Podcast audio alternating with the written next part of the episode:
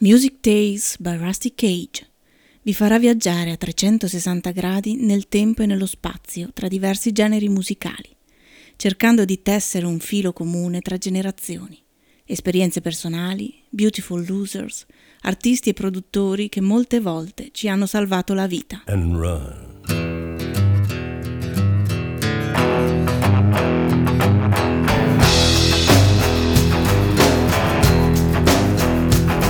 When the forest burns along the road,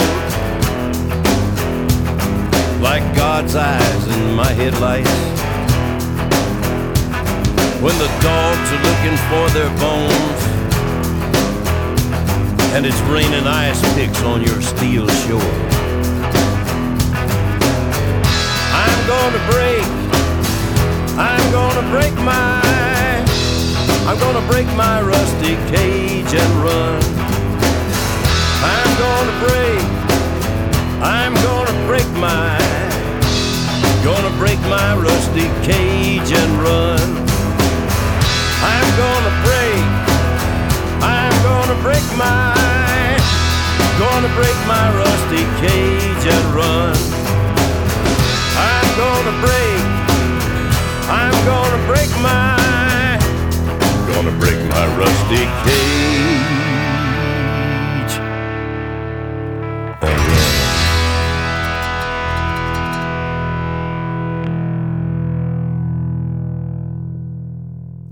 Buonasera a tutte le ascoltatrici e gli ascoltatori. Eh, questa sera i viaggi musicali di Rusty Cage ci portano dalle parti di Rio de Janeiro, Brasile. In realtà un uh, gruppo di musicisti brasiliani, in particolare un tastierista, compositore, arrangiatore brasiliano, che si ritrova a New York nel millenovecentosettantadue, incide per la C T I di Creed Taylor e eh, arriva con il primo lavoro in, diciamo, in terra angloamericana al, alla vittoria del Grammy Award per il miglior pezzo pop strumentale.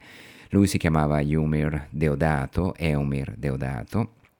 Eh, Also Sprach Zaratustra era l'album tratto dallo splendido Prelude, con un carnet di musicisti straordinari, due bassi, uno elettrico, pensate, Stanley Clarke, e uno acustico suonato da Ron Carter, alla batteria c'era Billy Cobham e alla chitarra un graffiante ed espressivo John Tropea. Eumir Deodato per aprire alla grande il duemilaventuno.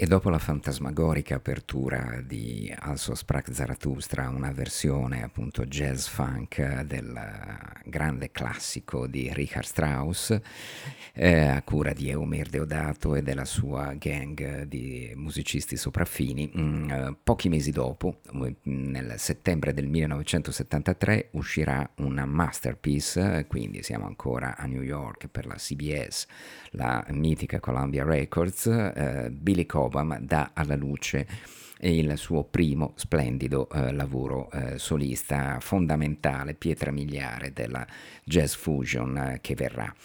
Eh, ospite alla chitarra, in sostituzione del vecchio compagno di lavoro John McLaughlin, che nessuno più ehm, eh, sopporta, vicino a Billy Cobham abbiamo quindi la magica chitarra di Tommy Bolin, già nella James Gang tra il settantatré e il settantaquattro, e poi noto ai più per aver partecipato a Come Taste the Band, l'album del millenovecentosettantacinque, quello senza Richie Blackmore del periodo storico dei Deep Purple, con la eh, Mark quattro.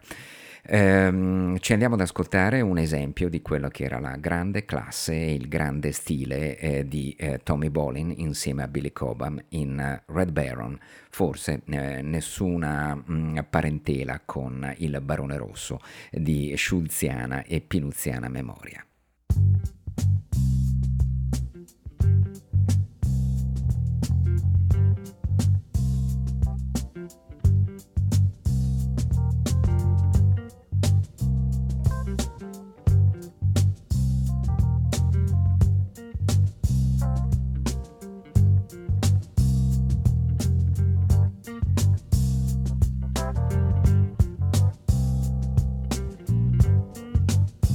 Bye.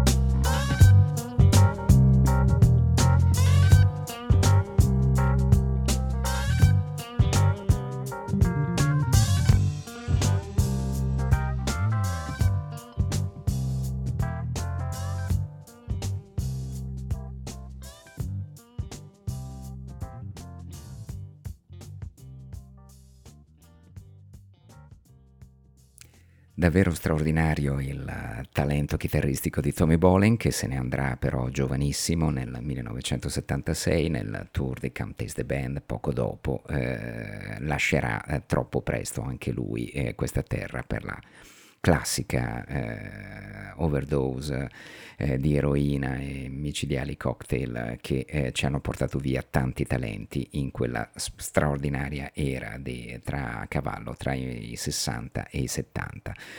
Andiamo però avanti con la scaletta e eh, nel millenovecentosettanta esce il primo lavoro solista di un ragazzino di appena sedici anni, Shuggy Otis, che l'anno prima aveva esordito su vinile con le Kooper Sessions, il volume due diciamo della Super Session di Al Kooper, che aveva individuato in questo grande giovanissimo talento, figlio del, della star del rhythm and blues Johnny Otis con il suo show televisivo. Eh, da ragazzino aveva quindi già suonato con Al Kooper e suonato, pensate, addirittura il basso in Peaches and Regalia, eh, tratto da Hot Rats, dai topi caldi di Frank Zappa, che l'aveva voluto con sé. Girano eh, in rete su YouTube anche alcune sessions chitarristiche tra i due e eh, anni fa, ma torneremo magari su Shuggy Otis anche sulle mh, eh, frequenze online eh, non tra molto tempo. Ci andiamo ad ascoltare il brano di apertura del primo lavoro di eh, Shuggy Otis, che si chiama Oxford Gray, un uh, eccellente chitarrista eh, che B B King nel millenovecentosettanta indicava sicuramente tra i suoi eh, chitarristi favoriti tra le giovani leve, le giovani generazioni eh, Black American.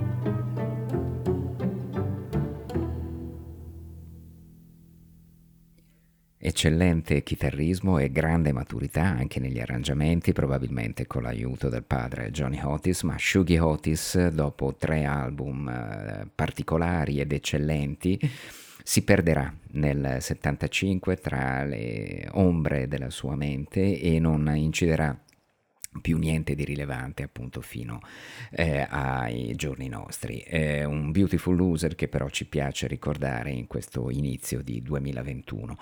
Ehm, andiamo adesso invece a Boston, millenovecentosettanta, febbraio del millenovecentosettanta. I Fleetwood Mac sono praticamente eh, ospiti fissi eh, in uno dei locali più noti della capitale del Massachusetts e ci regalano una versione straordinaria, come solo il grande Peter Green sapeva darci, di un blues struggente come Jumping and Shadows.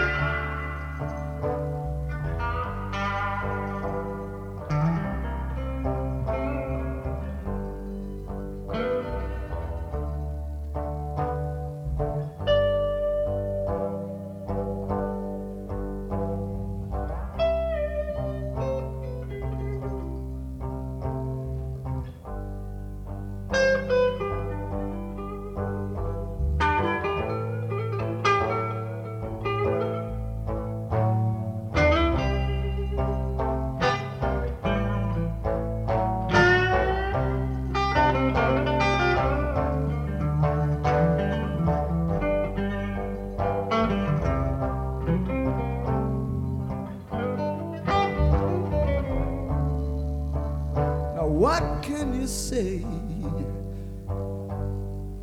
there isn't much to tell,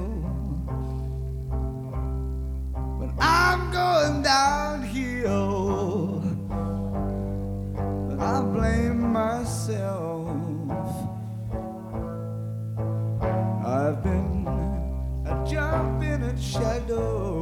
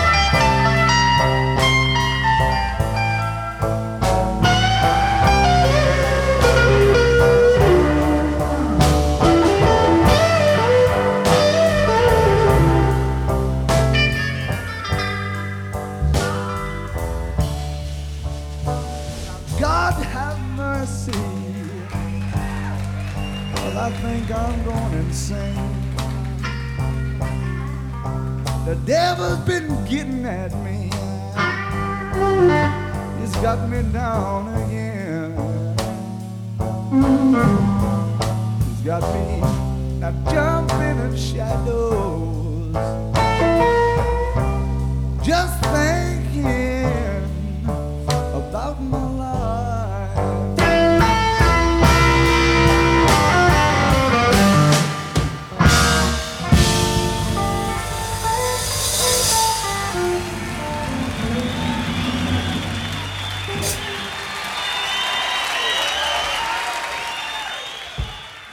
Fleetwood Mac, allora, quelli veri, i primi, con Peter Green dal vivo al Boston Tea Party a febbraio millenovecentosettanta, nell'ultimo tour di fatto prima di quella strana notte a Monaco di Baviera in cui Peter Green inizierà, diciamo, a perdere il senno anche lui. Eh, cominciamo adesso invece una piccola parentesi, piccola neanche troppo, dedicata comunque a due grandi maestri della chitarra. Il primo, omaggiato, pensate, anche da grandi come Buddy Guy, eh, Stevie Ray Vaughan, che in eh, un disco postumo appunto eh, ci rivelerà aver inciso una grandissima versione di Chitlins con carne.